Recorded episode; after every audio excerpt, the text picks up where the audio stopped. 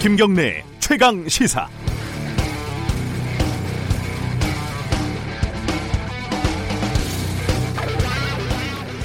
헝가리 다뉴브강의 상황이 세월호 참사 때보다 더 좋지 않다고 합니다. 시계는 제로에 가깝고 유속은 진도 맹골 수도보다 지금은 빠르다는 게 현장에 간 우리 구조팀의 말입니다. 선색, 선체 수색은 시작도 못하고 있고요. 어, 실종자 수색은 5일째 성과가 없습니다. 그저 강을 바라보고 망연자실하고 있는 실종자 가족들의 뒷모습 사진, 내 마음이 아립니다. 이 와중에 뉴스를 보니까 크루즈선이 사고가 난 뒤에 구조를 하지 않고 뺑소니를 쳤다 이런 뉴스가 나오는데 참 믿기지 않은 소식입니다. 골든타임이 3분밖에 안 되니까 구조가 필요 없다는 취지의 민경욱 의원의 발언은 더 믿기지가 않습니다. 민경욱 의원은 2014년 청와대 대변인 시절에 세월호 참사 직후 브리핑에서 난리 났다 이러면서 웃어가지고 구설에 오른 적이 있죠. 자, 현장에서 최선을 다하고 있는 사람들, 가족을 찾지 못하고 발을 구르고 있는 사람들, 그 사람들을 그저 마음으로 응원하고 지켜보는 게 말 한마디 보태서 관심을 끄는 것보다 중요하지 않을까 싶습니다. 6월 3일 월요일 김경래 최강시사 시작합니다.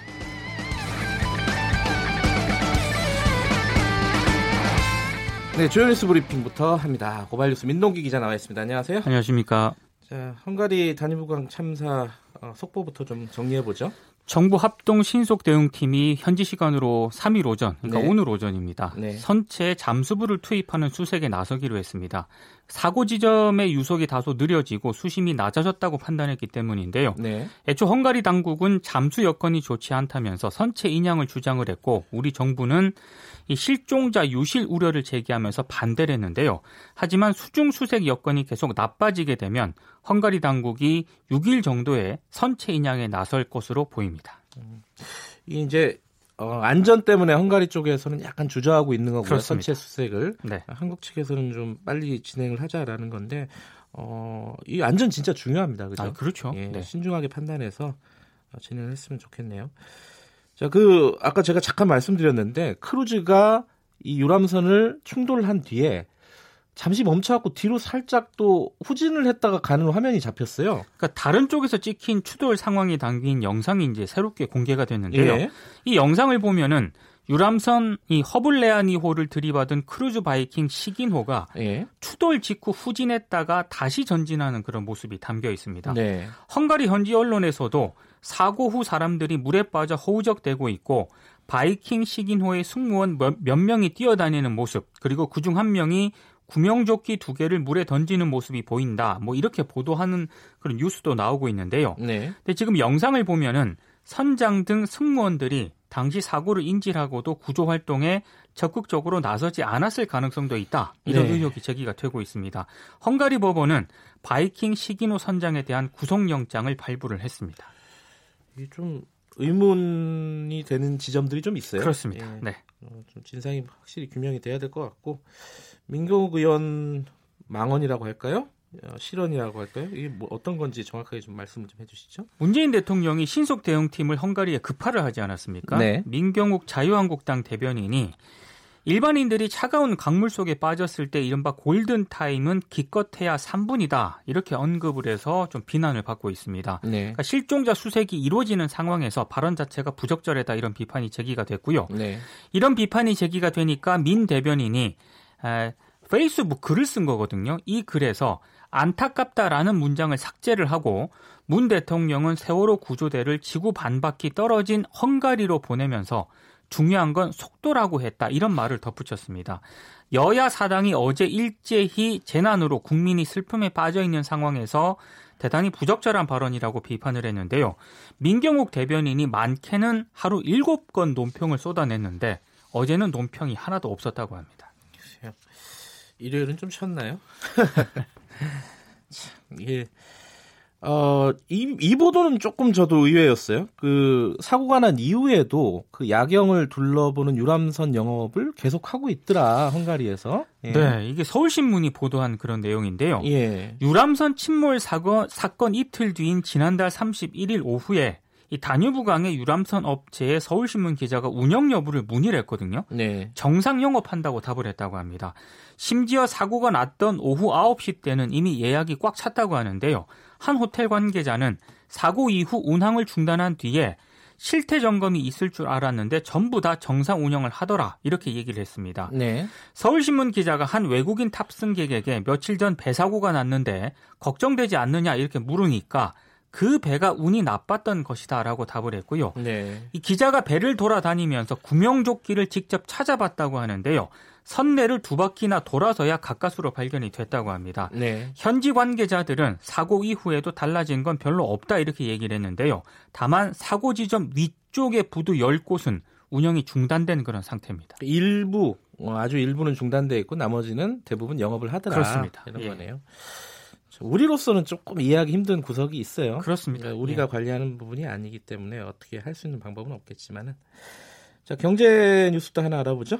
재벌닷컴이 자산 상위 10대 기업 집단이 공시한 지난해 국내 계열사 간 내부 거래 금액을 집계를 했거든요. 네. 총 163조 2,770억으로 집계가 됐습니다. 10대 그룹 총 매출액 가운데 13.92%나 됐는데요. 내부 거래액은 2017년에 비해서 9조 가까이 증가를 했습니다. 네. 그룹별로 보니까요. SK그룹이 46조 3,940억으로 내부 거래액이 가장 많았고요. 현대차그룹, 삼성, LG, 포스코, 현대중공업 그룹 등의 순으로 나타났습니다. 2017년 대비 내부 거래액 증감을 보니까 SK가 역시 가장 많았고요. 현대중공업 그룹, 현대차 그룹 의 순서로 가장 많이 좀 늘어, 늘은 것으로 조사가 됐습니다. 네. 계열사 간 내부 거래는 뭐 효율성을 높이는 장점도 있긴 하지만 총수일가 사익 편취라든가 부실 계열사 지원 수단으로 이용되는 그런 문제점이 있습니다. 네, 이게 한국의 소득 격차에 대해서 우리 국민들도 어, 심각하게 느끼고 있다 이런 조사가 나왔네요. 한국보건사회연구원이 지난해 전국의 성인 3,873명을 대상으로 조사를 해봤더니요. 네. 한국의 소득 격차는 너무 크다. 여기에 동의하는 사람이 85.4%에 달했습니다. 인생에서 성공하는데 부유한 집안이 중요하다는 말에 동의한 비율은 80.9%였고요. 네. 아, 그리고 한국에서 높은 지위에 오르려면 부패할 수밖에 없다에 대한 동의 비율도 62.2%로 절반을 넘었습니다. 보고서는 불평등과 불공정에 대한 인식은 마지노선을 넘어서게 되면 사회의 아노미와 불안정을 초래할 수 있다면서 불평등, 불공정 문제를 체계적으로 어, 관리할 필요가 있다 이렇게 강조를 하고 있습니다. 네.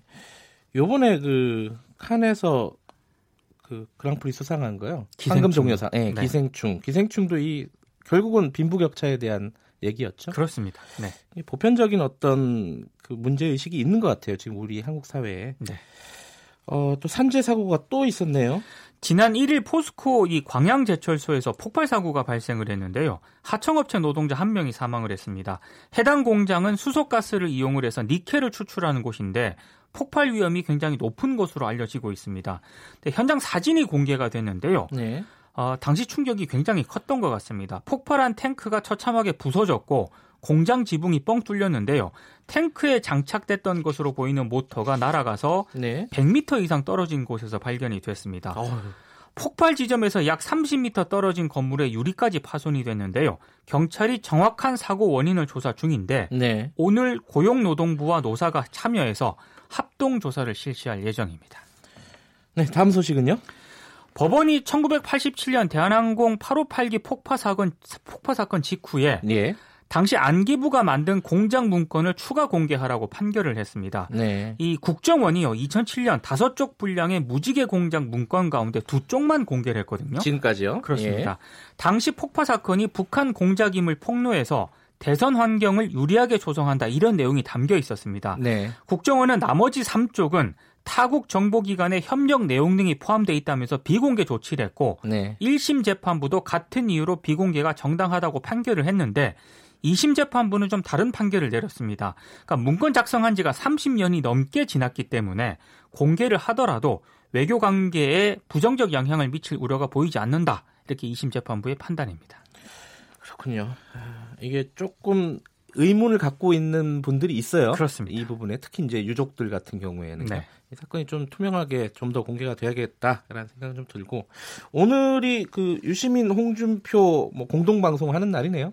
그 오전에요. 예. 그 녹화를 한다고 합니다. 예. 변상욱 그 국민대 초빙 교수 진행으로 이뤄지게는 되는데요. 예. 오후 10시에 이제 유시민의 알릴레오와 TV 홍카콜라, 홍카콜라 유튜브 공동 방송을 통해서 동시에 공개가 될 예정입니다.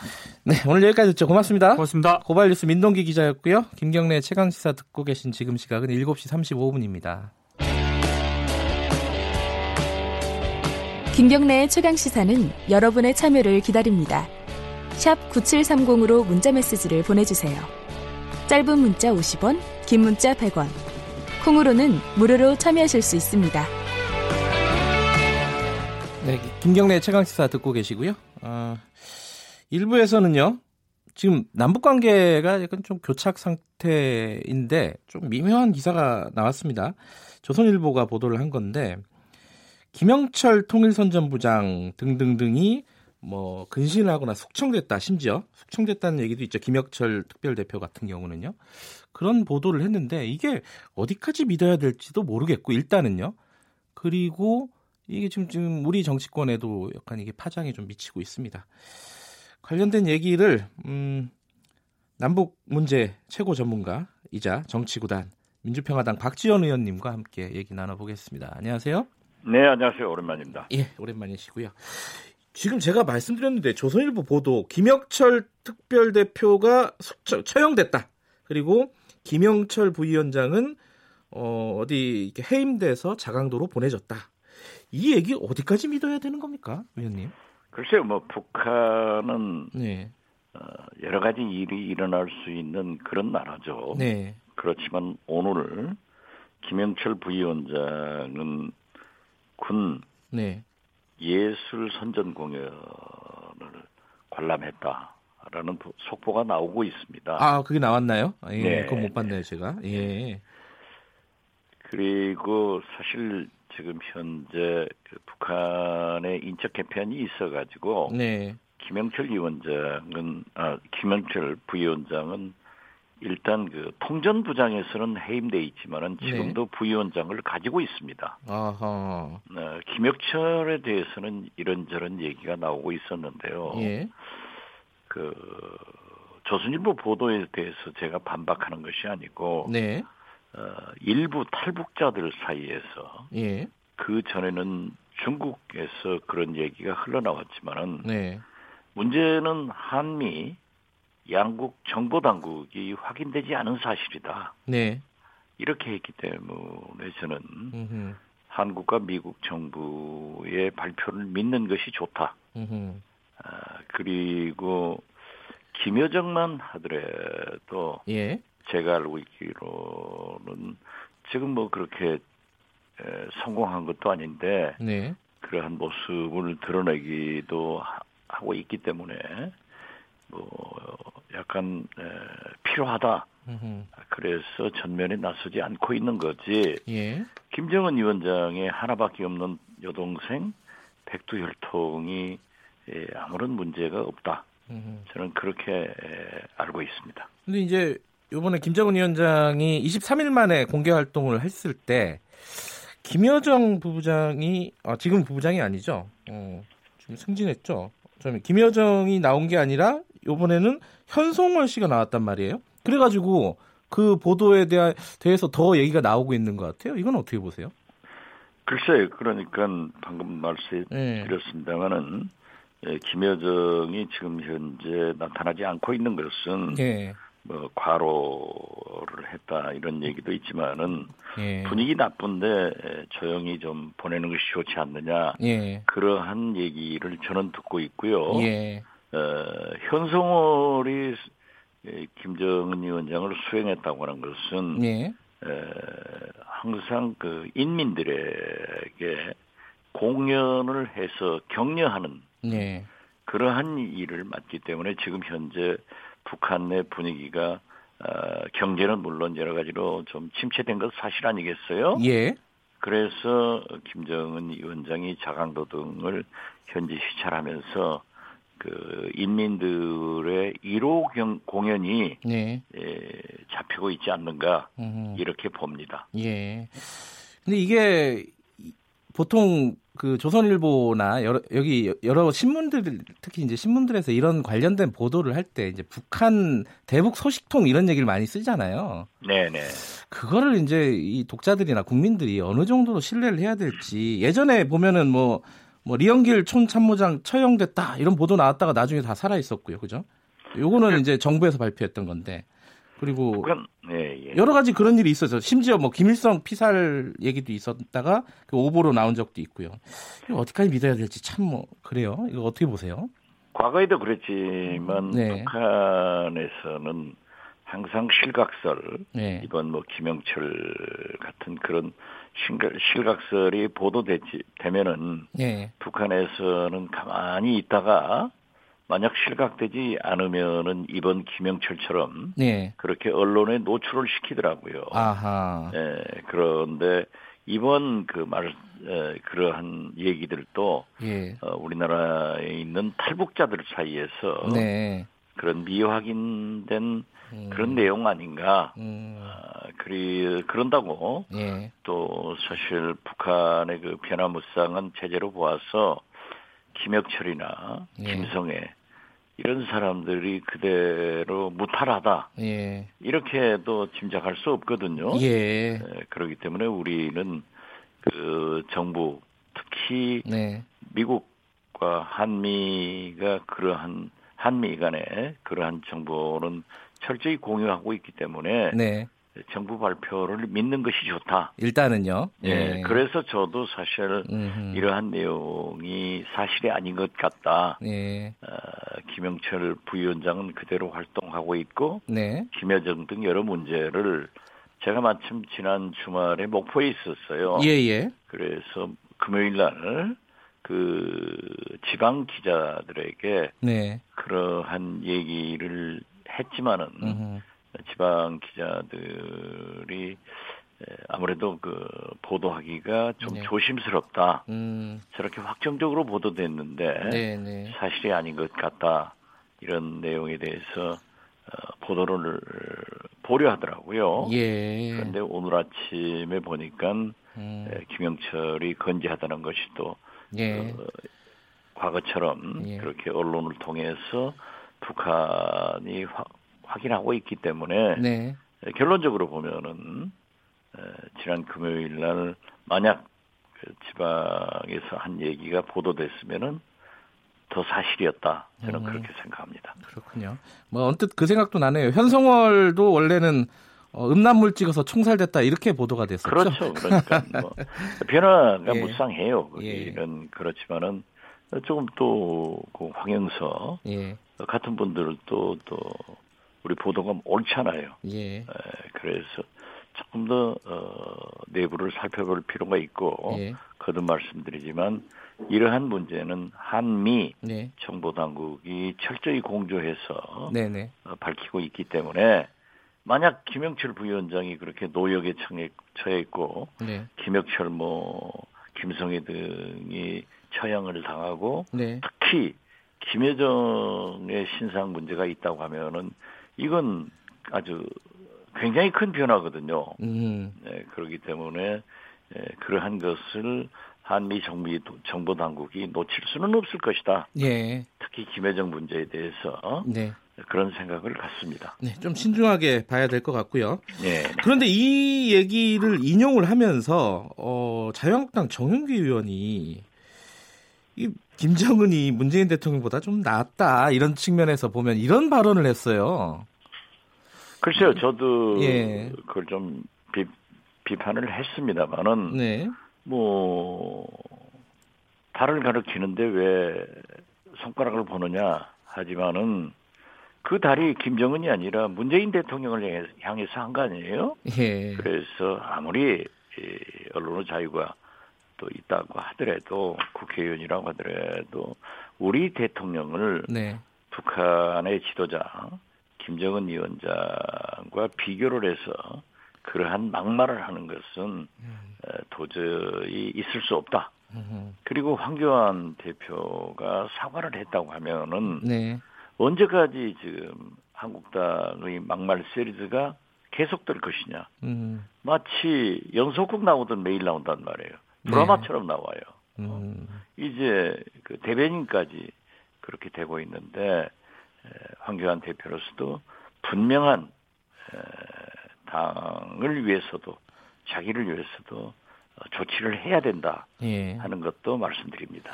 그런데요, 왜 이렇게 뭐랄까 지금 말씀하셨잖아요. 이 드라마처럼 매일매일 경쟁하듯이 막말 어떤 이런 파동 파문이 있는데 왜 그러는 걸까요?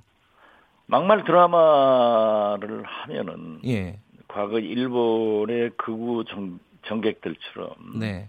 우선 언론이 보도를 해서 유명 소위 아. 노이즈 마케팅에 예. 성공하는 거고 예. 또 사실 저는 우리 지금 국가가 네. 해방 후 네. 물론 미소의 갈등도 있었지만은 보역 간의 갈등이 남북 분단으로 어, 이어졌습니다. 예. 그런데 그 후 지금 보면은 보수와 진보의 갈등이 가장 극심한 것 같습니다. 예. 그래서 일부 보수층에서 특히 한국당에서 그러한 막말로 국민의 민심을 흔들어 보려고 하지만은 국민이 더 유리한 지도자다. 그렇기 때문에 국민들이 지금 국회를 향해서 공전과 막말밖에 없다 하고 불신하는데 이러한 것은 단호한 리더십을 발휘한 황교안 대표의 징계로 어, 이어지지 않으면은 국회의원들이 일본의 극우 정객들처럼 계속될 것이다. 음흠. 그런 염려를 합니다. 예.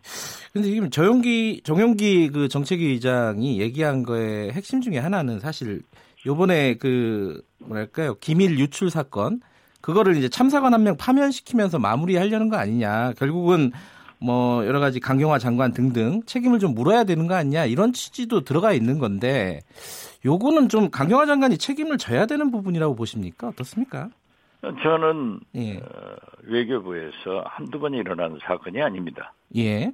그 파면된 외교관만 하더라도 세 번째라는 것 아니에요. 네. 어, 그렇기 때문에 공직 기강 확립을 위해서 네. 어, 저도 이미 강경화 장관에 대해서는 네. 에, 한 말이 있습니다. 네. 그렇지만 지금 현안이 예. 헝가리 다뉴브강 그 침몰 사건이 너무나 크기 때문에 네. 강경화 장관은 헝가리 방문하고 귀국해서 네. 오늘 대통령께 보고를 한다고 하는데 에, 그러한 문제가 수습되면은 네. 에, 문재인 대통령께서도 공직 기강 확립과 나머지 임기 3년을 성공하기 위해서는 네. 좀 신상필벌의 단호한 음흠. 인사 조치가 필요하다 예. 어, 그렇게 말씀드립니다. 근데 뭐 강경화 장관 뭐 총선 차출론 이런 것도 나오고 있어가지고 이게 막 징계라는 느낌으로 신상 필벌하기가 좀 부담스러운 상황 아닐까 여권에서는 그런 생각도 좀 들어요. 뭐 예. 제가 그 청와대나 여권에 있을 예. 때도 어, 정부의 장차관이나 예. 고위직을 총선에 차출하는 것은 어, 많, 많이 했습니다. 예. 그렇지만은 지금 현재 에, 누구나 다 총선에 차출한다. 또 그리고 강경화 장관이 어디 총선에 출마한다 예. 하는 얘기는 저로서는 아직 예. 에, 들은 바가 없기 때문에 네. 말씀드리기가 예. 곤란합니다. 알겠습니다. 오늘 그 예정대로 하면은 그 국회 정상화 때문에 그 임시국회 소집 요구서를 어, 제출해야 되는 시점이 됐어요. 그 단독으로 제출할까요? 아니면 자유한국당 끝까지 얘기해서 제출할까요? 요거 마지막으로 좀 여쭤보고 정리할게요. 저는 어떤 경우에도 지금 예. 현재 민생 경제 모든 문제가 지금 어렵지 않습니까? 네. 에, 그렇기 때문에 한국당이나 민주당이 저렇게 싸우는 것은 바람직하지 않습니다. 누가 져주는 정당이 이기는 정당이 된다. 네. 저는 그 생각을 갖는데요. 한국당이 저렇게 몇 달간 국회를 공전시킨다고 하면은 저는 에, 단독 국회라도 소집해야 된다. 음. 그렇게 주창을 했습니다. 네. 그러나 그 내용을 지난 주말까지 보면은 결국 말 한마디 가지고 즉 에, 패스트트랙을 합의 처리한다.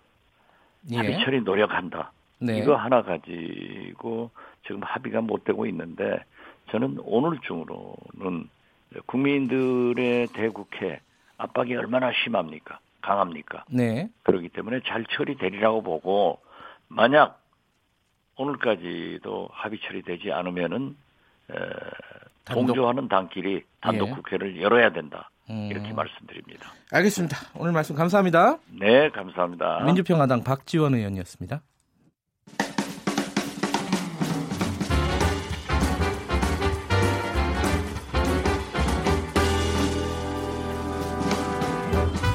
여러분의 아침을 책임집니다. 김경래의 최강 시사. 네, 아, 최강 스포츠 KBS 스포츠 취재부 휴가 갔다 돌아온 김기범 기자 나와 있습니다. 안녕하세요. 네, 안녕하세요. 잘 다녀오셨어요? 네, 잘 쉬고 왔습니다. 네. 자, 손흥민 선수 얘기부터 정리해 보죠. 고하기 전에요. 네. 방금 들어온 핫한 소식 하나 뭐 있는데 있어요? 그 이정은 선수가 US 여자 오픈 골프에서 우승했는데 이게 메이저 대회라서 네. 큰 뉴스라서 먼저 예, 예, 간단하게 전해드리겠습니다. 이정은 6라고 불리우는 국내에서 네. 왜냐면요 우리나라에 이정은이라는 이름 갖고 있는 여자 골프 선수가 너무 많아요. 여, 섯 명이 있어요. 1, 2, 3, 4, 6가 5, 6가 있는데. 여섯 번째 이정은 선수가 US 여- 여자 오픈에서 우승 차지했고요. 마지막 4라운드에서 버디 4개, 보기 3개, 한타를 줄여가지고 최종 합계 6언더파로 역전 우승했습니다. 그 올해 LPGA에 데뷔한 선수예요. 그러니까 음. 국, 아, 국제 데뷔를 무대로 했는데? 국내 무대에서 잘 하고 이제 네. 국제 무대 LPGA로 데뷔해서 첫 해에 우승을 했는데 첫 번째 네. 우승이 바로 메이저 대회 US 여자 오픈 골프입니다. 음. 이 대회가 1998년 박세리 선수가요. 예. 그 유명한 장면 있잖아요. 양말 벗고 양말 벗는 거요? 우승한 아. 그 대회이기 때문에 우리나라 선수들이 굉장히 예. 역사와 전통이 있는 그런 대회고 네. 1998년 그 이후로 열 번째 우리나라 선수 우승을 이 이정은 음. 이정은 6라고 부릅니다. 그 골프계에서는 실제 로 지금 제가 프로필상으로 포탈에다 쳤더니 네. 이정은 6라고 나오네요, 네. 진짜로. 그렇게 별명이 이제 핫식스고요. 이번에 핫식스 이정은 선수가 US 여자 오픈 골프 우승했다는 소식 예. 아, 너무 좋은 소식이어서 지금 들어왔군요. 소식이. 네. 예, 알겠습니다. 자, 그럼 손흥민 선수 얘기를 네. 간단하게 정리하면요. 경기 많이들 보셨을 텐데 네. 아쉬움이 많이 남았을 겁니다. 이 챔피언스리그 결승전 리버풀 대 토트넘 영광스러운 결승전에서 우리나라의 공격수가 선발 출전했다라는 것 자체로 굉장히 큰 의미가 있는 것이라고 풀타임 또. 다 뛰었다 그러고요. 그렇습니다. 예. 공격을 주도했고요. 네. 유효 슈팅 3개, 그 음흠. 골키퍼 그 안쪽으로 들어가는 네. 슈팅만 3개 날려서 가장 잘했던 공격수 가운데 한 명이 손흥민이었다고 보고요. 네. 아쉬운 건요. 초반 선제골이 너무 허무하게 들어갔어요. 이 페널티킥이요? 경기 시작하자마자 20초 만에 핸드링 반칙을 해가지고 예. 리버풀한테 이제 그 페널티킥을 줬거든요. 그때 1대 0으로 끌려가면서 경기가 어렵게 진행이 된 것이고 손흥민 선수가 그럼에도 불구하고 공격을 마구마구 주도해서 네. 좋은 장면 보였습니다만 끝내 득점으로 연결되지 않으면서 음흠. 후반 추가골 얻어맞고 2대 0으로 지긴 했습니다만 어쨌든 손흥민 선수한테 그리고 한국 축구에 굉장히 의미가 있는 어, 챔피언스리그 결승전이었고요. 네. 그 손흥민 선수 이제 마지막에 끝나고 아버지 이제 손흥 손흥정 씨가 이제 경기장에 와 있었는데 끌어안고 포옹하는 그런 예. 모습도 있었고 안 울려고 했는데 울었다고 하더라고요. 많이 울더라고요. 예, 손흥민 선수는 경기 끝나면 항상 지면 웁니다. 예. 좀 아쉬움을 많이 표, 표현을 하고 이렇게 되면서 손흥민 선수의 기념비적인 한 시즌이 모두 끝났고 정말 지난해 러시아 월드컵부터 생각해 보세요. 러시아 월드컵, 자카르타 팔렘방 아시안 게임 그리고 1월에 아시안컵도 했었죠. 네. 그런 국가대표 경기들을 다 차출되고 열심히 뛰면서 그 사이사이에 저 리그와 챔피언스리그 컵 대회 이런 데서 굉장히 큰 활약 보이면서 시즌 20골 뭐 굉장했죠. 네. 작년에 11월에 첼시전에 50m 드리블 골은요. 올 시즌 프리미어 리그 골들 가운데 뭐 한 다섯 손가락 안에 꼽힐 정도로 굉장히 음. 멋진 골이었고 챔피언스 리그 맨시티와의 4강전 거기서 3골을 넣은 것은 정말 한국 축구 역사에 남을 만한 엄청난 활약이었습니다. 끝난 게 아니죠, 근데 네. 손흥민 선수가 지금? 그 우리 팬들한테는 더 좋은 거 남아 있는데 6월 네. A매치 데이가 있습니다. 6월 7일 호주와 경기하고 6월 11일 날 이란과 경기하는데요. 그때 이제 손흥민 선수가 소집됐고요. 챔피언스리그 마치고 내일 입국할 예정이고. 아유, 그래서- 체력이 돼요, 이게? 근데 일단 그래서 좀 6월 7일 호주전에는 좀 쉬어줘야 될 것 같고요. 제 생각인데. 음, 예. 음. 11일 이란전은 이제 서울 월드컵 경기장에서 열리는데 그때 아. 이제 보통 축구 A 매치 가운데 6월에 하는 A 매치가 제일 하이라이트입니다. 이게 예. 그 월드컵 시절과 좀 시기적으로 맞닿아 있기 때문에 빨간색 옷 입고 붉은 악마 응원 펼치는 그런 모습이 굉장히 인상적인데 6월 A매치에서 손흥민 선수의 어떻게 보면은 올 시즌 정말 마지막 경기 모습을 예. 볼수 있지 않을까. 6월 11일 큰- 상암이 시끄럽겠네요. 그렇습니다. 그럴 가능성이 높습니다.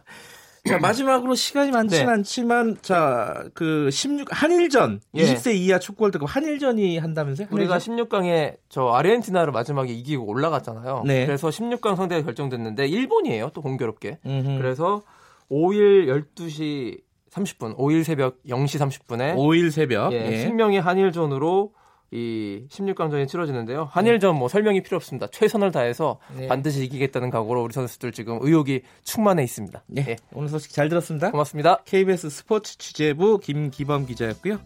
김경래 최강사 1부는 여기까지 하겠습니다. 2부에서는요.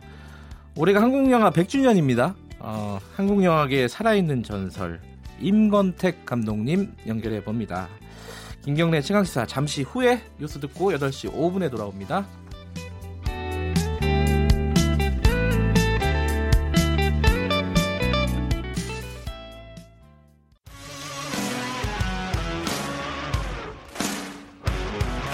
탐사보도 전문 기자 김경래 최강 시사.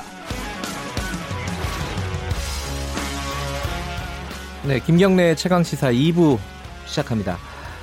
어, 봉준호 감독이 칸에서 황금종려상 받고 어, 금이 환영을 했는데 기생충이 주말에 300만 명을 넘겼다고 하죠. 어, 관객 수가요. 이 흥행도 굉장히 잘 되고 있는 모양입니다. 근데 올해 생각을 해보면은 이 한국 영화 100주년이라고 합니다. 이 100주년을 기념하는 어떤 선물 뭐 이런 느낌도 있어요. 어, 100주년 기념해가지고 여러 가지 지금 행사들, 어, 조사들, 뭐 이런 것들이 진행이 되고 있는데 가장 뭐, 어, 뭐랄까요. 100주년에 가장 훌륭한 감독님, 뭐 뽑았는데 임건택 감독님이 뽑혔고요. 음. 그리고 따져 보면은, 어, 칸의 문턱을 처음으로 두드렸던 분도 임건택 감독님입니다. 이렇게 말씀을 드리면은 별로 안 좋아하실 수도 있지만은 한국 영화의 살아있는 전설, 어, 임건택 감독님 전화로 잠시 연결해서 최근 근황 좀 여쭤볼게요. 안녕하세요. 네, 안녕하세요. 네. 네. 감독님 건강은 요즘 어떠십니까? 아이고, 그냥 나이만큼 그렇습니다. 네. 지난주에 저희 PD가 전화를 해보니까 예. 아, 목이 많이 안, 안 아, 아, 아프다고 그러셔가지고요. 음, 네, 그래서 이거 방송을 해도 되는 목소리가 아닌데, 아, 이 약속이 되어서 지금 앉아 있는 겁니다. 예. 아니, 보- 방송에는 충분한 목소리인데 아, 안 힘드셨으면 예. 좋겠네요. 예. 예, 예.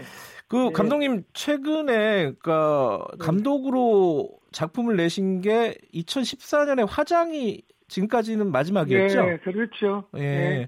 그 이후로는 어 지금 작업을 하고 계신 건 예, 없고요. 지- 지금 이제 나이도 있고 해가지고 놀고 있습니다. 아이고 또 예. 다니요. 예. 예, 예. 요번에 예. 어, 봉준호 감독이 그 황금 종려상 받았다는 소식 들으시고요. 예, 예. 어, 어떤 생각이 드셨습니까, 감독님은?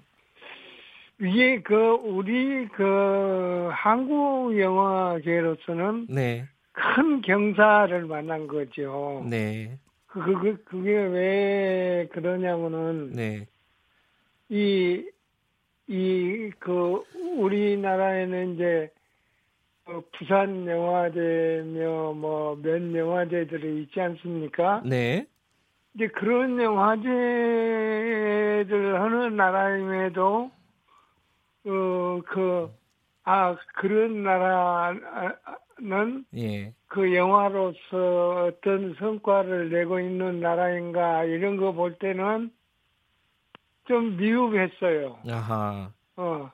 근데 이제 깐 영화제에서 작품상이라고 하면은 네, 아, 어, 하여튼 세계 세계 최고 영화제에서 음, 그 작 최고 상을 받은 거니까 네, 이로써 이제 채워졌다는 느낌을 받는 거죠. 아. 아, 예, 근데 2002년도에요.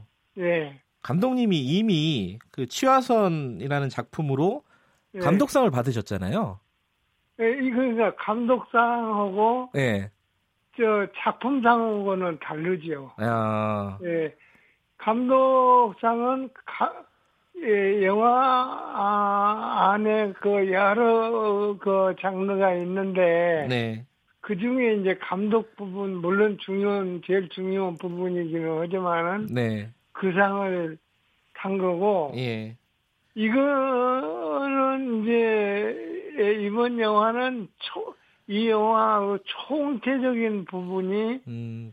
이거 최고 수준이라는 평가를 넣은 거니까 네. 네 아주 저 경사합니다. 네. 그래도요. 이 네. 감독님은 어 지금은 아까 저기 조금 작품을 쉬고 계시다고 말씀을 하셨지만은 그래도 이 2002년도에 감독상 받고 아 젊은 시절에 내가 이 황금 종려상 받을 수 있었는데 이런 생각은 안 드셨습니까?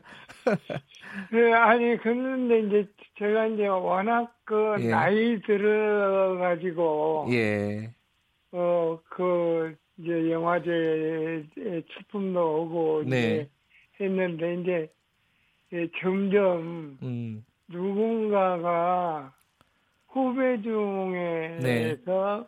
이런 어, 그 작품상을 타는 이가 나와야 한다는 생각을 음. 했고 네. 예, 또 근자에 와서 우리 영화들이 잘 만들고 있지 않습니까? 네. 이제 그게 이제 봉준호 감독이 이제 탄 거죠. 예. 보- 봉준호 감독 영화 뭐 보신 거 기억나는 게 있으십니까 혹시? 나는 그 저 봉준호 감독 그 저 살인의 추억을 보면서 예, 예. 야 이- 이런 좋은 감독도 있었구나 하는 생각을 했고 아하. 만약에 그 외국에서 상을 타는 가- 일이 있대도 네.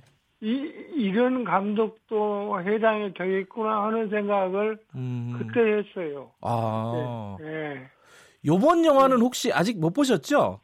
아니 이제 뭐, 저 저- 최근에 저 엊그제 봤어요. 아, 보셨어요? 네. 아. 네. 어떻게 보셨습니까? 아니 재미있게 봤어요. 그러세요? 그 저거 뭐 뭐냐면은 네. 그칸 영화제에서 상을 타면은 흥행이 안 되는 것으로 아주 그 소문이 나 있는데. 그렇죠. 좀 영화가 어렵다 이런 예, 느낌도 예, 있고요. 영화도 좀 그런 면이 있고 한다고 예. 했는데 네. 이번에 보니까 봉 감독 영화는 아주 재미도 있고 음흠. 또 그런 징크스를 깨기도 했고 네. 해가지고 너무 잘 됐어요 여러모로. 야, 예, 이- 예, 예. 또 빨리 보셨네요. 예. 음, 예, 굉장히 빨리 좀. 기특하다는 생각도 들으실 것 같아요. 예, 기특하기도 하고 네. 그 대단히 그 영화가 재미도 있고 네. 예, 그 어, 상당히 격조도 높고 음. 예, 저, 좋았습니다. 네, 네, 알겠습니다. 예, 예.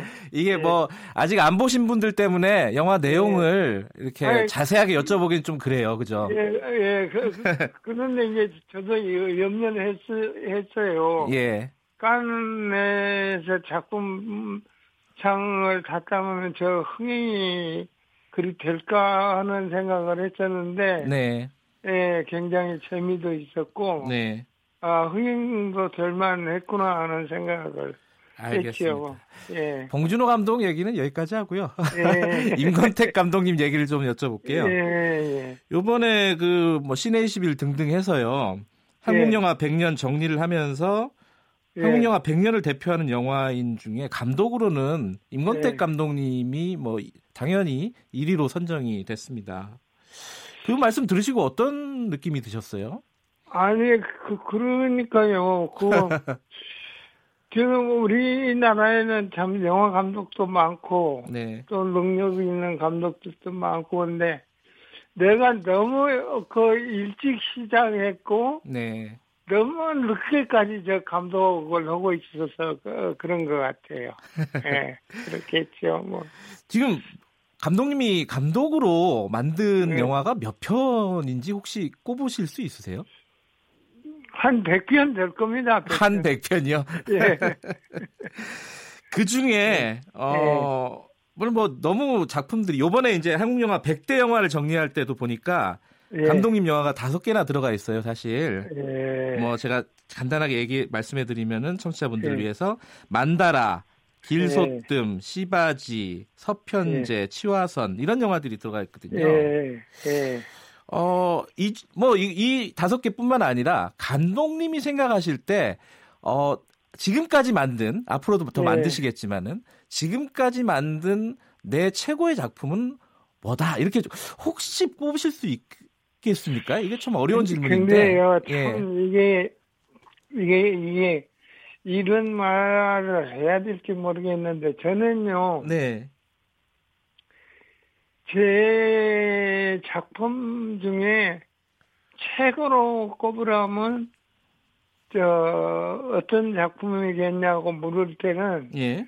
대답이 없어요. 아하. 왜 대답이 없냐면은요. 네. 그 모두가 뭐인가 부족해도 부족한 겁니다. 제 안에서는. 아. 그래서 뭔가 그 어, 완성을 향해서 간다는 생각을 늘 하고 있는데 네. 여하튼 부족해요. 음. 그 어떤 영화든가 네. 이제 단지 그 그래도 기억에 남고 뭐 하는 영화는 뭐냐면은 그 무슨 이 서편제 가지고 우리 판소리로 네. 흥행을 그 흥행을 크게 시켰다는 것이 자랑이라면 자랑일까요? 음. 나머지는 작품을 가지고는 하여튼 음. 지금도 매번 예, 함량 부족이라고 생각하고 있고 예. 예 그렇습니다. 근데 아까 다섯 편 제가 말씀드리면서 이 순서를 잘못 말씀드렸어요. 짜코가 또 들어가 있네요. 아, 예, 그거 그거는 다 느끼고 올라간 모양이네요. 예. 그러니까 저희 치아선보다는 이그그 평론가들은 짜코하고 아까 아. 말씀드린 네 편을 이렇게 선정을 아, 했더라고요. 되네요. 예. 예. 물론 이거는 뭐 하여튼 다수결로 한 거라서 큰 예. 예, 의미가 있는 건 평- 아닌데. 평론가들께 감사드립니다. 그 지금 아까 봉준호 감독님 영화를 이렇게 기특하게 보셨다고 했는데 요번에 수상할 네. 때 보니까 송강호 배우한테 그 네. 봉준호 감독이 이렇게 상을 바치는 장면이 있었어요. 예. 근데 사실 임건택 감독님도 어 임건택 감독님의 이 페르소나 이런 게 있지 않습니까? 그죠?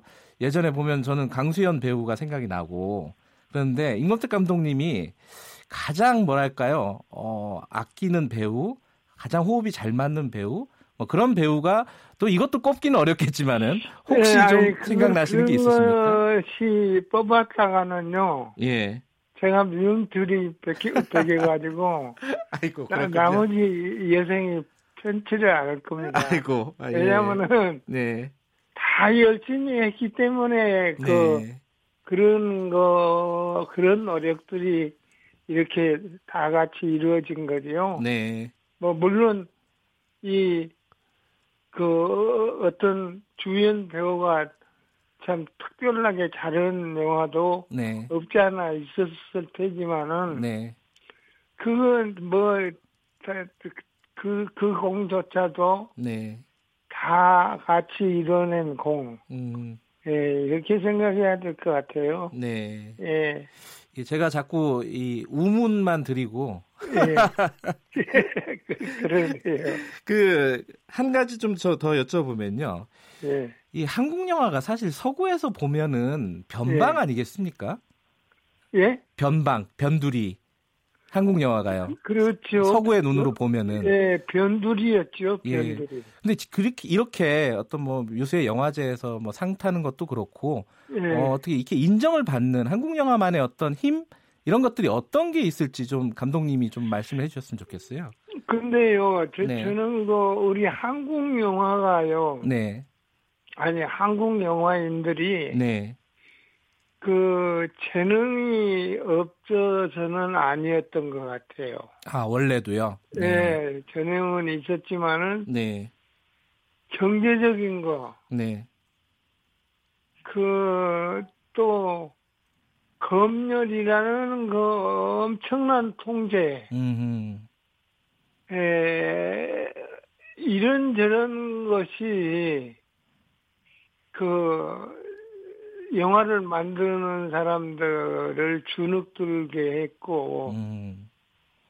어 그 길을 못 벽에 했던 건데 이제 어쨌거나 저 그 검열이 이제 완전히 와- 완화가 되고 네. 우- 우리 한국이 좀 경제적으로 이제 좀 많이 성장해 가고 네. 이러면서 이렇게 영화도 같이 좋아졌거든요. 음. 예. 그렇게 이해해야 될 것 같아요. 원래부터 우리의 저력들은 있었는데 이거 있었겠지만은 예. 그, 그 재능을 마음껏 펴낼 그런 저 따- 마당이 없었다는 거죠. 예.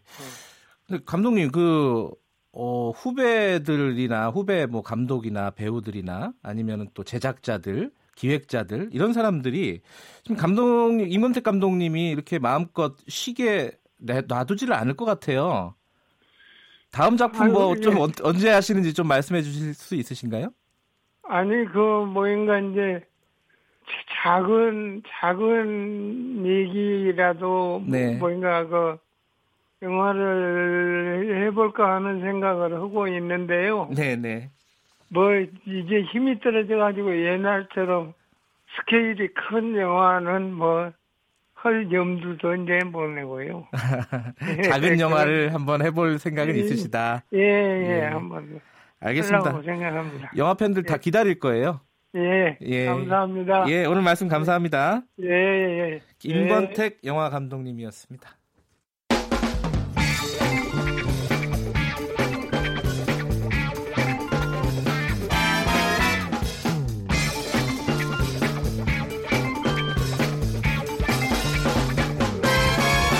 윤태곤의 눈. 자, 윤태곤의 눈 의제와 전략그룹 더모아의 윤태곤 정치 분석 실장 나와 계십니다. 안녕하세요. 네, 안녕하세요. 자, 오늘은 6월 국회 얘기를 해보죠. 이게 뭐 금요일 날 뭔가 합의를 할 것 같더니 또 무산되고 무산되고 계속 이랬습니다. 그렇죠. 어떻게 지금 어떤 분위기예요? 되긴 될 것 같은데요. 예. 제 생각에 마지막 꼭지를 아직 못 땄는데 방금 말씀하신 대로 이인영, 나경원, 오신환 네. 삼당 교섭단체 원내대표가 어, 어제도 만났어요. 어제 어제 도? 오후에도 예. 어제 오후에도 이제 정상화 방안을 논의를 했는데 최종 합의에 못 이뤘다 그러고 오늘 아마 또 만날 것 같아요. 음, 예. 또 모르죠. 어제 밤 사이에 예를 들어서 원내 수석 부대표 이런 사람들이 만났었을 뭐 수도 전화. 통화를 했을 수도 있고요. 예, 예. 자, 지금 가장 큰 쟁점 안 되는 일은 뭐예요, 지금? 표면적으로는 네. 패스트 트랙 철회 사과를 한국당이 여전히 요구하는 것으로 알려져 있지만은 네. 그렇지는 않고요. 네. 네. 사과 부분은 제가 문구는 잘 모르겠습니다만은 좀 이제 추상적인 유감 정도로 절충이 된 것 같아요. 음흠. 그리고 철회는 뭐 법적으로나 정치적으로나 말도 안 되는 소리고 앞으로 어떻게 하느냐가 쟁점이에요. 네. 그러니까 지금 이제 상임위, 법사위, 본회의를 거치는 동안에 어떻게 하느냐. 그럼 지금 세 가지 법안이 있지 않습니까? 네. 세 가지 법안에 대해서 네 가지 안건이 있는 것인데 그 검경 수사권 네. 조정은 이제 두 개가 들어갔으니까 해당 안건의 처리 방향을 놓고 한국당은 합의 처리한다. 이걸 이제 음. 합의문에 넣자. 근데 이제 민주당 쪽은 합의에 노력한다. 이렇게 쓰자. 뭐 여기서 이제 접점을 못 찾는다. 이런 이야기가 들리네요. 아니 근데 합의가 안 돼서 패스트 트랙에 올린 거잖아요. 맞아요.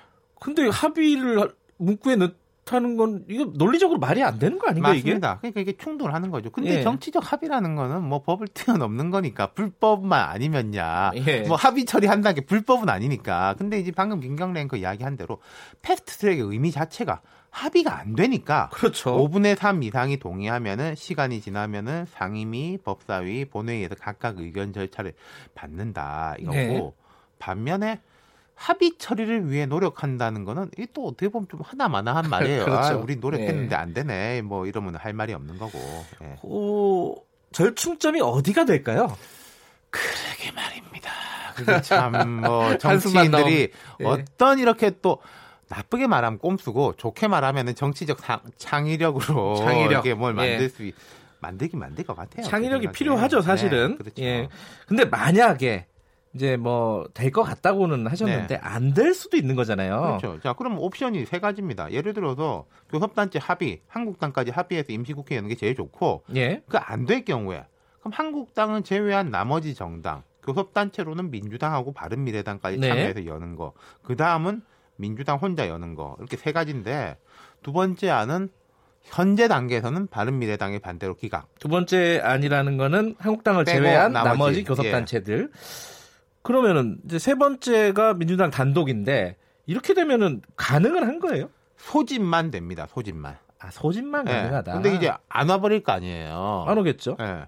교섭단체 합의가 없으면 상임위 등이 열릴 수가 없어요. 그럼 이제 본회의 소집해가지고 막 야당 규탄하고 끝나는 모양새가 될 건데 그러면은 지금 어쨌든 좀 진척이 돼 있거든요. 사실은 여야의 이 협상이 이 그렇다, 그런 것 같아요 협상이 분위기가. 음. 거꾸로 돌아갈 가능성도 있으니까 민주당에서 그런 선택을 뭐 좀 더 계속 이게 난항을 겪고 잘 안 되면 모르겠습니다만은 당장에 뭐 이번 주에 이런 식으로 갈 가능성은 낮아 보인다는 음. 거죠. 그러니까 결국은 한국당하고 합의를 해서 6월 국회를 열 가능 가능성이 아니라 그럴 수밖에 없다. 사실상 그러하다. 예. 예.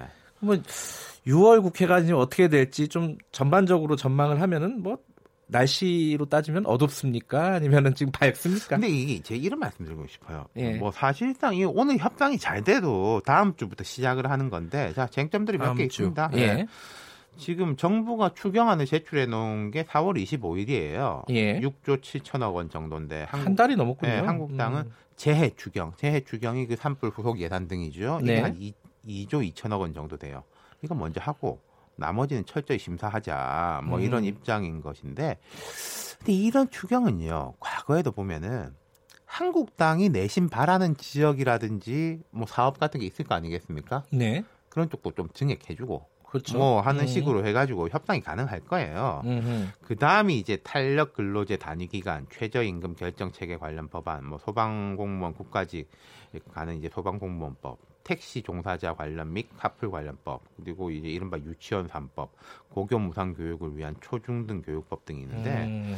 이 법들이 지금 말로는 이제 민생 법안이라고 뭉뚱거려져 있는데 일부는 정말 쟁점이 없는데 일부는 쟁점이 있는 법안들이에요. 뭐 고교 무상 교육 같은 거 하는 거 자체는 좋은데 돈 누가 낼 거냐, 음흠. 지자체에서 할 거냐, 정부 중앙 예. 정부가 줄 거냐 이런 건 되게 쟁점이 있거든요. 탄력 근로제만 해도 이거는 그렇죠. 저기 노사 어, 사회적 합의 기구에서도 제대로 합의가 안 돼서 지금 네. 넘어왔거든요 국회에서. 국회로. 물론 그것은 이제 한국당은 찬성해줄 가능성이 음, 높으니까 음, 쟁점이 이제 다른 쪽으로 형성이 예. 되는데 그러니까 음 그런 것들 같은 경우에는 꼭 한국당이 반대해서가 아니라 실질적인 논의 자체가 잘 안 돼 있는 법들이 상당수가 음, 있어요 민생 예. 법안이라고 뭉뚱그려져 있지만은 그러니까 지금 6월 국회가 열기도 어려운데 어 이제 우여곡절 끝에- 열리긴 할 거예요. 근데 예. 열린다고 하더라도 속 시원하게 촥촥촥 처리될 방법 아 그럴 가능성은 높지 않겠네요. 근데 제가 여기서 말씀드리고 싶은 게 이게 중요한 포인트 제가 생각하는 중요한 포인트가 네. 앞서 지런 짚어본 그런 문제로 치열하게 논쟁을 하고 서로 대안을 하고 그게 국회입니다. 그렇죠. 국회에서 일하라는 게요. 그런 거 가지고 이제 싸울 일이 있으면 그런 거 가지고 싸우고 우리 아는 이거고 당신들 아는 이거고 그럼 여기서 절충점을 이렇게 찾고 네. 라고 하는 것이지.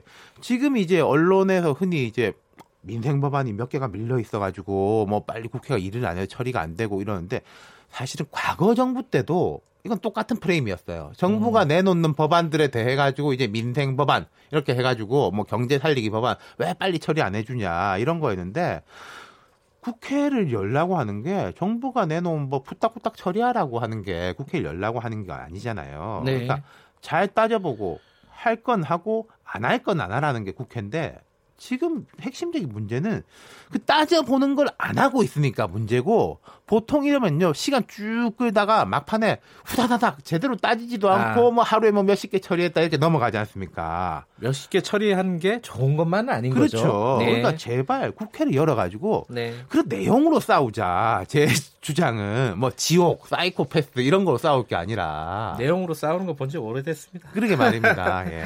오늘 말씀 잘 들었습니다. 네, 감사합니다. 의제와 전략그룹 더모아의 윤태곤 정치 분석 실장이었습니다. 김경래 최강기사 2부는 여기까지 하죠. 3부는 윤여준 전 장관님과 함께하는 보수의 품격 마련도 있고요. 어, 헝가리 쪽도 한번 현재 연결해 보겠습니다. 잠시 후 3부에서 뵙고요. 일부 지역국에서는 해당 지역 방송 보내드립니다. 잠시 후에 뵐게요.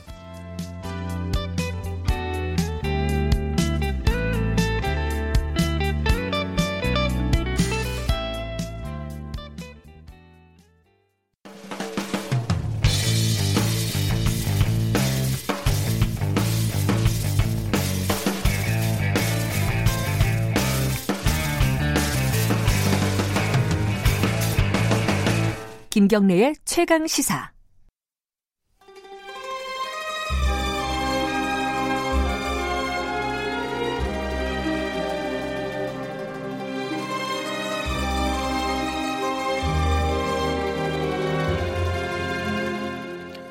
김경래의 최강 시사 3부 시작합니다. 3부는요. 진정한 보수의 가치와 품격을 생각해보는 보수의 품격 마련되어 있습니다. 월요일 3부에 항상 윤여준 장관님과 함께합니다. 윤 장관님의 얼굴을 확인하실 분들은 유튜브 라이브로 들어오셔서 확인하시면 좋겠습니다. 물론 제 얼굴도 확인할 수 있습니다. 덤으로 윤여준 장관님 나와 계십니다. 안녕하세요. 네, 안녕하십니까. 네. 어, 오늘은 네. 뭐 결국은 뭐 정치 현안이긴 한데 네. 그래도 조금 다른 얘기로 시- 출발을 해볼게요. 그 이 부분은 어, 여러분들이 얘기를 하셨는데 사실 막 정치적인 쟁점이 아니라서 네. 크게 뭐 이렇게 논란이 되는 부분은 아닌데 국무총리는 뭐 하는 데일까? 어 그, 그게 뭐 정권 초기에 항상 좀 약간 어, 논란이 되기도 해요. 항상. 어, 네. 최근에 그리고 또 이낙연 총리가 이 존재감이 조금 많이 커졌어요. 과거 네. 여타 다른 총리에 비해서. 네. 그래서 그리고 또 뭐 이낙연 총리 취임 2주년이라네요. 음, 어, 저 그렇죠. 지난 지난주가 초, 초대 예. 총리였으니까 그렇죠. 뭐 여러 가지로 그래서 총리, 국무총리라는 자리는 어떤 자리일까? 어떤 자리입니까? 한마디로 하면은 아 이게 대통령을 대신해서 국정을 조정하는 자리죠. 뭐 1인지야 만인지 사 아, 이거는 그- 진짜 너무 항- 옛날 아, 말이죠. 항상 언론이 이제 그런 표현을 쓰죠. 예. 근데 저는 정부에 있을 때도 그때마다 이건 말도 안 되는 소리다. 옛날 조선조 때 영정을 얘기하는 건데 그렇죠. 예. 지금의 국무총리가 어떻게 만인지 상이냐 네. 이게 말이 되느냐 그런 얘기를 했었는데요. 언론은 그런 표현을 쓰기 좋아했죠. 요즘에는 그런 표현을 덜 쓰는 것. 같은데. 예. 근데 저는 제가 이제 공직 생활하는 동안에 경험을 통해서 볼때 예. 제 생각에는 대한민국 공직 중에서 가장 하기 어려운 자리가 두 자리가 있다고 생각을 해요. 어, 그게 뭐냐면 예. 첫 번째가 국무총리라는 자리고 예. 두 번째가 대통령 비서실장이라는 자리예요. 비서실장. 네. 왜 그러냐 하면 그 두 자리가 네. 이 국정을 조정하는 자리인데요. 네. 좀 자기 직책을 아주 능동적이고 적극적으로 수행을 하면 네. 금방 설친다는 소리가 나옵니다. 아. 예. 그러면서 견제가 들어가요. 예, 맞네요. 그게 그게 조심스러워서 소극적으로 하면 금방 무능하다는 소리가 나옵니다. 그둘다 안 좋은 거거든요. 그럼 그러네요. 어떻게 하면 설친, 설친다 소리도 안 듣고 무능하다 소리도 안 들으면서 자기 음. 역할을 하느냐 네. 절대 쉬운 일이 아니에요. 아, 이게 한마디로 말해서 길이 두 가지가 있는데 어느 길로 가도 욕을 먹는다. 그렇죠. 대략. 그렇죠. 예. 그러니까 그 균형을 잡기가 쉽지 않거든요. 음, 네. 그, 그러면 이게 사실은 뒤에 가서 여쭤볼 일인데 이- 먼저 여쭤보고 시작을 해야 될 것 같아요. 지금 이낙연 총리에 대해서는 세간의 평가는 어떻습니까? 아, 제가 보기에는 뭐 평이 좋은 것 같아요. 균형을 잘 잡고 있다. 예, 아. 그런 제가 보기도 그래요. 음흠. 예, 그러니까 음, 아주 존재감이 없지도 않으면서 네. 예, 그 존재감을 만들려면 무슨 문제가 있을 때 네. 적절하게 나서고 적절하게 들어가고 이거 해야 되거든요. 음흠. 쉽지 않은데 그걸 상당히 잘하는 것 같아요. 예. 예, 그리고 이제 국민들이 어, 인상을 받은 건 주로 국회 본회의장에서 야당 의원들의 질문에 대한 답변이 음흠. 아주 그 임기응변인 건데 말하자면 네, 네. 예, 굉장히 그 뭐 비굴하지도 않고 오만하지도 네. 않게 예, 굉장히 잘 정부 입장을 대변한다, 네. 잘 방어한다 말하자면 공격에 대해서 이런 인식들을 국민들이 많이 하고 있어서 음. 그 점에서 굉장히 높은 점수를 받고 있는 것 같더라고요. 예. 근데 이제 아까 말씀하셨잖아요. 이좀 뭐랄까요? 존재감이 너무 드러나면은 좀 설친다.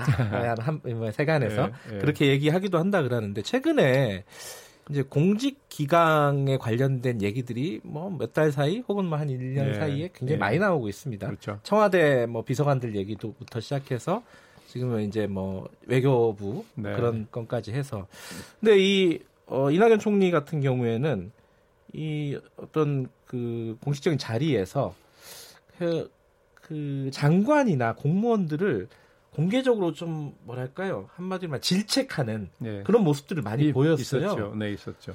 그거는 뭐 국무총리로서의 당연한 일이겠죠. 아무래도 물론, 이죠 그 정도도 안 해서야 무슨 국무총리예요? 그러니까 군기 반장 뭐 이렇게 해석을 해도 되나요? 그 음, 내각에서 아니 뭐 그렇게 이름을 붙이려면 붙일 수도 있겠으나 네. 문제는 받아들이는 쪽이 받아들이는 쪽이 국무총리가 인사권자가 아니에요. 그렇죠. 대통령 인사권자란 말이죠. 재청권이 있다고 그러지만 네. 네, 그렇기 때문에 국무총리가 지적을 하면 안 하는 것보다는 네. 공직사회 기강에 좀 잡히겠으나 그러나 이렇게 국민이 기대하는 것만큼의 효과는 없다고 봐야죠. 음. 근데 재청권이 있다는 게 그러니까 항상 이제 어 대통령 당선이 돼서 임기를 시작할 때 책임 총리라는 얘기 나오잖아요. 항상 어, 역대 대통령 항상 책임 정리제 한다고 그랬죠. 예, 그러니까 뭐 인사권이나 이런 부분들을 네. 어느 수준에서 네. 총리한테 어, 위임을 할 것이냐 이런 부분에 대한 논쟁들이 좀 있었는데 이번 정부는 문재인 정부는 그 앞에 있었던 정부들하고 조금 다른 게 있- 보입니까? 어떻습니까? 비슷한가요? 글쎄요, 뭐 큰 차이가 있어 보이지는 않는데. 아 그래요. 예. 음, 그렇다면은 뭐 책임 총리 한다 이런 것도 사실은 좀 공연불 아니었나라는 생각도 좀 들고. 우선 저는 네. 이낙연 총리가 네, 이- 임명이 되고 나서요. 총리 비서실장 인사가 있었어요. 네. 그 비서실장이 청와대에서 이제 인사를 했다고 그때 알려졌거든요. 아 처, 처음에요? 네. 예. 그걸 보면서 아, 저게 무슨 책임 총리제냐. 아, 최소한 다른 자리는 몰라도 국무총리 비서실장은 어쨌거나 실장이라는 직급이 높을 뿐이지 비서잖아요. 네. 그럼 총리가 편한 사람, 음흠. 말, 쉽게 말해서 네. 예, 경험도 많고 자기에게 도움이 된다고 생각하는 네. 그런 좋은 사람을 총리가 골라서 쓰게 하는 게 국무총리에 대한 예의이기도 한 거 아닙니까? 네. 예, 그런데 그걸 청와대가 이렇게 인사했다고 언론에 보도가 나는 걸 보면서 네. 아 이건 정말 청와대가 잘못하는 거다 그렇다면 네. 예, 어떻게 국무총리를 책임 총리 한다고 임명해 놓고 비서실장은 자기들이 인사를 해버리느냐 음. 예, 뭐 그런 생각을 제가 한 일이 있어요. 음. 그, 그 이후에 비서실장이 바뀌긴 했죠. 그랬죠, 그죠? 바뀌었습니다. 예, 네. 바뀌긴 했는데 어쨌든 처음에 봤을 때는 어 이게 음. 청와대 입김이 너무 많이 들어간 인사였다 예, 이렇게 예. 보이셨군요. 그리고 네, 또 초기에 좀 고- 공직사회에서 나왔던 얘기가 네, 음, 이낙연 국무총리가 농담으로 공무원들이 하는 얘기가 네. 전남지사 때보다도 힘이 없다. 아 처음에 그런 전남지사 하다가 이제 총리 됐잖아요. 얘기- 예. 공직 공무원들이 그렇게 농담을 하는 얘기를 들었거든요. 음, 예, 그래서 내가 아 저런 얘기는 공직사회에서 나오는 건 정말 안 좋은데 음. 왜 청와대가 저렇게 하나 하는 생각을 잠깐 했었어요. 근데 그 후에는 이제 그런 말이 많이 없어졌던 것 그러니까 같습니다. 처음에 그런 지적들을 좀 받아가지고 조금 뭐 그랬는지 방향이 모르죠. 수정됐다 네, 이렇게 뭐볼 수도 그랬다면 다행인 거고요. 음. 근데 보면요, 이 뭐 이낙연 총리 같은 경우에는 꼭 대통령은 일주일에 한 번 독대를 한대요. 네, 독대를 해서 뭐 밥도 한번 같이 먹고 점심 같이 먹고 이제 현안에 대해서 네. 얘기를 많이 네, 한다는 네. 거죠. 그랬 던 게 보통 일상적인 겁니까? 다른 정부에서? 아, 되게 했지요. 그렇군요. 했는데 예. 네, 문제는 이제 같이 뭐 오찬하는 거 형식도 형식이지만 얼마나 깊은 대화를 나누느냐는 게 중요하죠. 그렇죠. 총리 입장에서는 국정 중요한 현안들이 있으니까 그런 현안에 대한 대통령의 생각을 분명히 알아야 총리로서 그죠 역할할 수 있는 거잖아요. 네네. 그런 점에서는 대통령과 국무총리 간의 그, 그런 정례적인 만남 대화 이게 굉장히 중요하죠. 예, 특히 인사무소 같은 건 더 그렇고요. 아직까지는 뭐 총리라는 자리에서 권력이 나온다기보다는 이제 대통령과 관계가 어떻게 설정되느냐에 따라서 그 권력이 이제 나온다. 아, 이렇게 아, 물론이죠. 지금까지 뭐 물론이죠. 그렇게. 예, 헌법상 국무총리가 네. 독자적인 권력을 행사하기는 어렵게 돼 있으니까요. 제도적으로도 음, 네. 대통령이 얼마나 권한을 주느냐. 근데 네. 이제 보면 그 정말 대통령이 상당 부분 힘을 주어서 네. 예, 국무총리로서 역할을 충실하게 충분하게 네. 했던 분들도 뭐 소수지만 있긴 있었죠. 어, 어떤 경우가 있었죠 예전에? 뭐 얼핏 생각나는 게 뭐 박정희 대통령 때는 뭐 권위주의 시절이니까 좀 다르지만 네. 그때 한때 JP가 아. 국무총리가 된 일이 있었어요. 예. 근데 그때는 이제 JP의 위상이 권력층 내부에서 위상이 이제 2인자라서 항상 들었잖아요. 네. 그래서 여러 가지 풍파도 겪었지만 이제 그러던 존재가 국무총리가 되니까 많은 사람들이 아, 박 대통령이 후계자로 이제 아하. 생각을 하는 거구나. 네. 그걸 아주 공개적으로 표시하는 거구나. 이렇게 받아들여 가지고 네. 그때 뭐 JP 파워가 뭐 오래 가진 않았지만 음흠. 총리할 때 대단했죠, 초기에는. 그랬군요. 그러고 나서 지금 제 기억에 떠오르는 분은 노무현 대통령한테 이해찬 국무총리? 네. 가 굉장히 총리로서 대통령이 적극적인 역할을 주었다고 기억이 돼요. 그랬군요. 근데 지금 이낙연 총리가요. 네. 어, 대선 주자 이렇게 여론조사할 때 네네. 대선 주자의 여, 네. 여권에서는 뭐 수위를 달리는 걸로 그렇게 계속 조사가 되고 있어요. 이거는 일상적이었습니까? 아니 그렇진 아니죠? 않죠. 근데 예. 다만 이제 국무총리라는 자리에 있으면 네. 어, 많은 국민들한테 단시일 내에 본인을 알리는 음. 그런 효과를 갖게 되죠. 네. 네, 그래서 많은 분들이 국무총리를 이제 정치적 야망 있는 분 중에도 예. 그래서 국무총리를 하려고 했던 분들도 있고 그런 건데 예. 현직 국무총리라는 프리미엄이 분명히 있긴 있겠죠. 네, 그러나 예. 그것만은 아닐 것이고 아까 말씀하신 것처럼 국무총리로서 역할을 잘 수행한다 음흠. 하는 긍정적인 평가가 국민들한테 있으니까 예, 그게 반영된 게 아닌가 그렇게 봐야 되겠죠. 근데 이제 한 가지 좀 아이러니한 것은 네. 국무총리 출신 정치인들이 대선이 다 안 됐어요. 그러니까 그게 예. 다른 거예요. 예. 그러니까 어, 말하자면 뭐 이, 만인 1인지야 만인 지상이라고 칩시다. 예. 그래서 2인자라고 치자고요. 예. 예. 2인자의 위치와 1인자의 위치는 전혀 다른 거예요. 아하. 예. 그러니까 대통령과 국무총리는 예. 전혀 다른 자질을 아하. 요구하는 것이라서. 아, 그럼요. 예. 그래서 국무총리를 잘했다고 해서 음흠. 반드시 훌륭한 대통령이 될 거다라고 기대하는 건 저는 무리라고 생각하는 거죠. 음, 국무총리로 독특한 위치가 있기 때문에 네. 물론 뭐 잠재력이 있어서 네. 대통령을 잘하는 분도 있을 수 있지만 네. 예, 국무총리로서 역할 수행을 잘했다 그래서 그분이 반드시 훌륭한 대통령감이다 이렇게 보는 거는 무리일 수 있다는 거죠. 네. 어, 뭐, 언뜻 떠오르는 분들이 굉장히 많아요. 이해창 전 총리라든가.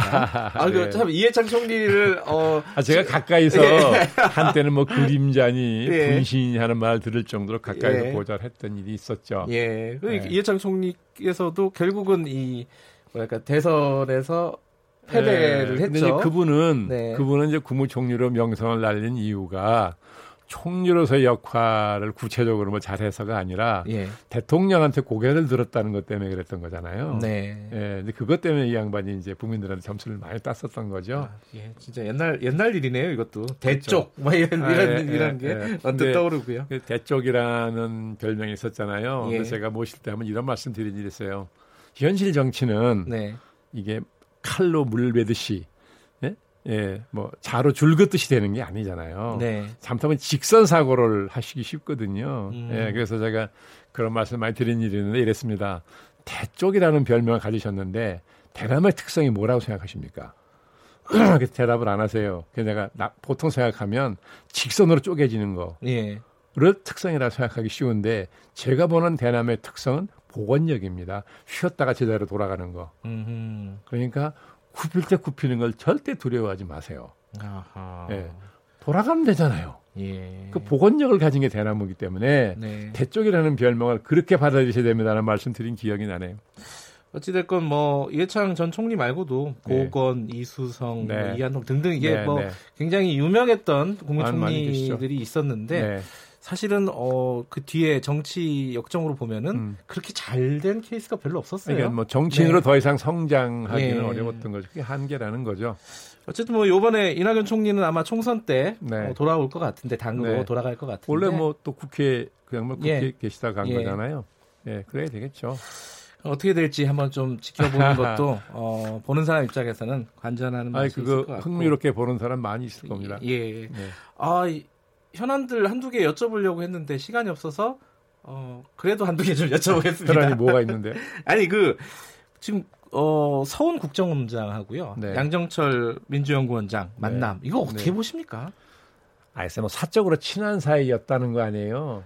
뭐 뭐 노, 그러니까 노 무현 대통령 시절에 글쎄요. 청와대에서 아, 그러니까 예. 뭐 양정철 원, 원장인데 원장 국정원장. 어, 아, 아니, 아니, 양정철 민주연구원장 원장이죠. 예, 네, 그러니까 이제 그렇게 오랫동안 밖에 있다가 예. 그런 자리를 돌아왔으니까 평소 친한 사이였다면 뭐 서훈 원장이 이제 그걸 축하할 겸 뭐 자리를 가질 수도 있겠죠. 네. 그런데 어쨌거나 아, 제가 보기에도 신중하지는 않았다는 거예요. 음, 예. 그 그런 사적인 관계가 있다 하더라도 네. 시기가 시기니 많지 국정원장이란 자리의 성격상 네. 예, 좀 조심했어야 된다. 조심했어야 된다. 네. 하지만 이미 벌어진 일이니까 뭐 사퇴하라는 얘기도 있어요. 국정원장 아, 그거는 사퇴하고. 뭐, 뭐 일- 일정 부분 야당의 공세겠죠. 뭐. 예. 거기다 정치적 의미를 부여하려고 자꾸 그러는 거잖아요. 예.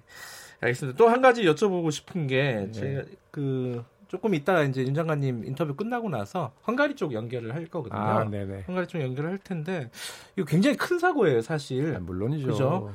어, 거의 한 30명 가까운 분들이 예, 지금 예. 음, 뭐 이렇게 사고를 당하신 거고요. 예, 예. 그러니까 이 상황에서 지금 정치권으로 좀 얘기가 예컨대 뭐 자유한국당 민경욱 대변인은 골든타임 기껏해야 3분이다. 이런 발언들은 하여튼 저는 왜 하는 건지 잘 아, 저도 그건 모르겠다. 모르겠어요. 그게 무슨 생각- 의도로 그런 얘기를 했는지는 모르겠어요. 어떻게 보면, 예? 어떻게 보면 어차피 그 희생자는 네. 생존 가능성이 없는데 네. 왜 정부가 호들갑을 떨고 거기에 뭐 구조돼버리거나 이걸 비아냥거리는 것처럼 들리잖아요. 그 뉘앙스가 좀 있죠. 그러니까 그러니까 예. 그래서 야 어떻게 뭐 야당이든 여당이든 그걸 떠나서 현지 음. 국회의원이면 국민의 대표예요. 그럼요. 예. 예. 국민의 대표라는 사람이 그 상황에서 저런 발언을 하느냐. 음. 저도 정말 그 의도가 뭔지 납득이 안 가더라고요. 윤 정아님이 보시기에도 아, 이게 정치적으로도 득이 안 되지 아 않을까요? 그게 무슨 정치로 이해득실 따질 일입니까 그게? 참 예? 어렵습니다. 이게 근데 이제 막 아까도 잠깐 박지원 의원하고도 이거 비슷한 얘기를 나눴었는데 네. 이뭐 이것뿐만 아니라 자꾸 막말이 퍼레이드처럼 연속곡처럼 진행이 되는 게 이게 왜 그럴까 과연 뭐 그런 부분 혹시 좀 생각해 보신 적이 있으신가요? 글쎄요. 한국 정치 하시는 분들 중에 교양이 부족한 분들이 많은가 보죠. 뭐. 아 이게 참 뼈아픈 얘기네요. 교양이 부족하신 분들은 잠시 좀 생각 좀 하고 말씀을 좀 해주셨으면 좋겠습니다. 알겠습니다. 오늘 말씀 여기까지 듣겠습니다. 고맙습니다. 네, 수고하셨습니다. 보수의 품격 윤여준 전 장관님이었고요. 아, 김경래 최강시사 듣고 계신 지금 시각은 8시 47분입니다.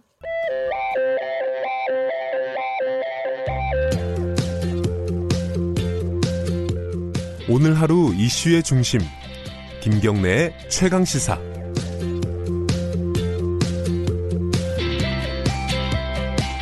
네, 헝가리 부다페스트 잠깐 연결해 보겠습니다. 어, 정확하게 따지면은 유람선이 침몰한 지 엿새째가 됐고요.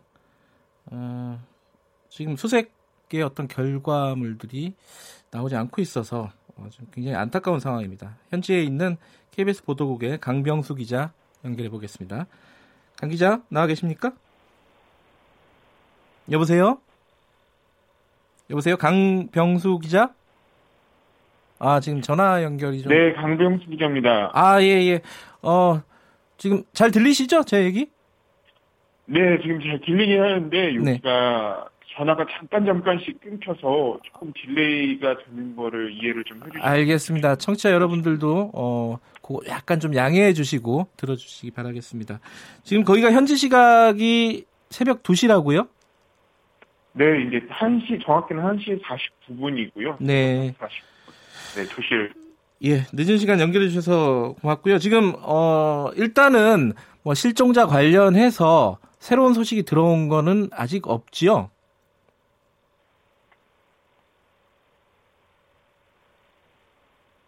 여보세요? 강병수 기자? 네, 네, 예. 지금 다시 들렸습니다. 예, 예, 이게 전화가 자꾸 끊기네요. 어, 청취자 여러분들 예. 죄송합니다. 이, 어, 실종자 수색 관련해갖고, 뭐, 새로 들어온 소식은 현지에서도 아직 없지요? 네, 아직까지는 뭐 밤이 워낙 어두운 시각이니까 현지 시각으로는 이 실종자 수색 작업이 지금은 아마 중단이 된 상태일 거고요. 예. 그 두 가지가 기준으로 예, 예. 네. 두, 두 가지가 궁금해요. 첫 번째는 어, 실종자 수색이 제대로 안 되는 상황이니까 아마 범위를 많이 넓혔을 것 같은데 어디까지 넓혔는지가 궁금하고 선체 수색은 내일 하는 것인지 어, 현지 시각으로 내일 하는 것인지 좀 궁금하고요. 네. 음, 어떻습니까? 일단 그 뒤에 질문밖에 제가 지금 안 들렸는데 아, 예, 예. 선체 수색부터 먼저 네네. 말씀해 주세요. 네. 네, 선체 수색 같은 경우에는 이제 네. 오늘 오전 현지 시각으로 오늘 오전 7시에 한국 정부랑 헝가리 정부가 네. 다시 만나가지고 수중 수색 여부를 두고 이제 최종 회의를 할 계획입니다. 음. 이 계획을 통해 가지고 지금 일단은 수중 수색 여보세요? 아, 청취자 여러분 죄송합니다. 이 전화를 잠깐 끊고 다시 연결을 해볼까요? 전화가 어, 이 국제 전화로 연결을 하고 있는 거라서 잠깐 잠깐 끊어지네요. 아마 좀 방송에 좀 차질이 생겨서 어, 죄송하고요. 지금까지 들어온 소식을 잠깐 정리를 해드리면은 어, 일단은 어, 선체 수색을 오늘 아침, 그러니까 현재 현지 시각으로 오늘 아침 헝가리 정부와 상의를 협의를 할 예정이다. 이제 선체 수색을 어, 실제로 할지 말지가 아직 결정되지 않은 것 같습니다. 그래서 협의를 해서 진행을 할 것인지 어, 아까 일부에서 저희들이 브리핑에서 잠깐 전달을 해드렸었는데 헝가리에서는 이제 유속이 빠르고 어, 시야가 확보되지 않았기 때문에 좀 위험하다 이런 입장을 좀 갖고 있는 것 같고요. 이 한국 측에서는 위험에도 불, 위험함에도 불구하고 워낙 그 우리가 파견된 어, 대응팀이 굉장히 어, 베테랑들이기 때문에 선체 수색을 할 수 있다 이렇게 지금 하고 있어서 협의가 진행 중인 것 같아요. 자 강병수 기자 연결돼 있죠? 네네 연결됐습니다. 네, 그 협의를 한다는 것은 아직 결정이 완전, 완전히 된 건 아니네요. 네, 일단 이 수중 수색 아 이게 좀 전화 상태가 너무 안 좋아서 아, 죄송합니다, 청취자 여러분들. 어 일단은 어 지금 선체 수색 우리 정부 네, 예, 말씀해 주세요. 네, 네, 우리 정부 같은 경우는 이제 선체 수색, 수중 수색이 좀 꼭 필요하다 네. 이런 입장인 거거든요. 네, 이뭐 선체 내부 수색이 충분히 이루어지지 않은 상황에서 헝가리 측 주장하는 것처럼 뭐 인양을 먼저 하게 되면 네. 일단은 선박이 파손될 우려가 좀 있고 네, 혹시라도 이제 제일 강경화 외교부 장관도 여러 번 좀 강조를 했던 것처럼 네, 이 혹시나 이제 사망자의 시신이 유실될 가능성도 높다고 예. 네, 이게 전화 상태가 계속 안 되는데 강병수 기자 지금 제 말씀 혹시 들리시나요? 네, 헝가리 정부 같은 경우에는 조금 나아지긴 했지만 네, 어, 여전히 유속이 빠르고 또 수중 수, 시야가 잘 확보되지 않고 있다. 그리고 네. 실제로 뭐 헝가리 잠수사가 수중 수색을 하다가 굉장히 위험한 상황에 처해기도 했다. 뭐 네. 이런 얘기를 하면서 조금은 회의적이고 좀 빠르게 인양을 하자 이런 입장 차이가 있습니다. 그 지금 다뉴브강의 유속이라든가 이런 것들이 평상시보다 아직도 빠르고 이런 상황인가요? 아, 제 질문이 안 들리시는 모양인데 강병수 기자 혹시 들리시나요? 네, 그 다뉴브강 유속을 질문을 예, 하시군요. 예, 맞습니다. 예, 예, 이 다뉴브강 유속이 사실 지금은 이제 조금씩 나아지고 있는 거는 분명합니다. 저희 네. 그 취재진이 요 네. 현지 시각으로 금요일 새벽에 도착했는데 네, 금요일, 토요일 이때까지는 이 취재진이 육안으로 봐도 강의 유속이 빠르다고 느낄 정도로 굉장히 물살이 빠르게 흘렀는데요. 예, 네. 아마 그 다뉴브강 상류인 오스트리아 지역에서는 그때까지도 비가 좀 많이 오는, 왔기 때문에 네, 네, 이그 전화 연결이 원활하지 못해서 정말 죄송하고요. 지금 들어온 소식을 하나 좀 전달을 해드리면요. 어, 그 다뉴브강에서 하- 어, 사고 해역 14km 지점에서 유실물이 6점이 수거가 됐다. 이 소식은 혹시 현장에서 접하셨나요? 네, 유실물이 이 수거가 되기는 했는데 이 네. 대부분은 일단 그 한국인 관광객들은 많이 아니다. 음. 여기에서는 네, 이렇게 좀 얘기가 들어왔었고 네, 다만 뭐 모자에 모자에 머리카 같은 게 좀 묻어 있어. 네. 아, 이게 지금 어, 현지 전화 상태가 너무 안 좋아가지고 일단 여기까지 전화 듣도록 하겠습니다. 그 어, 강병 강병수 기자 고생하셨고요. 어, 계속 취재 어, 해주시기 바라고 일단 전화 연결은 여기서 마무리를 하겠습니다.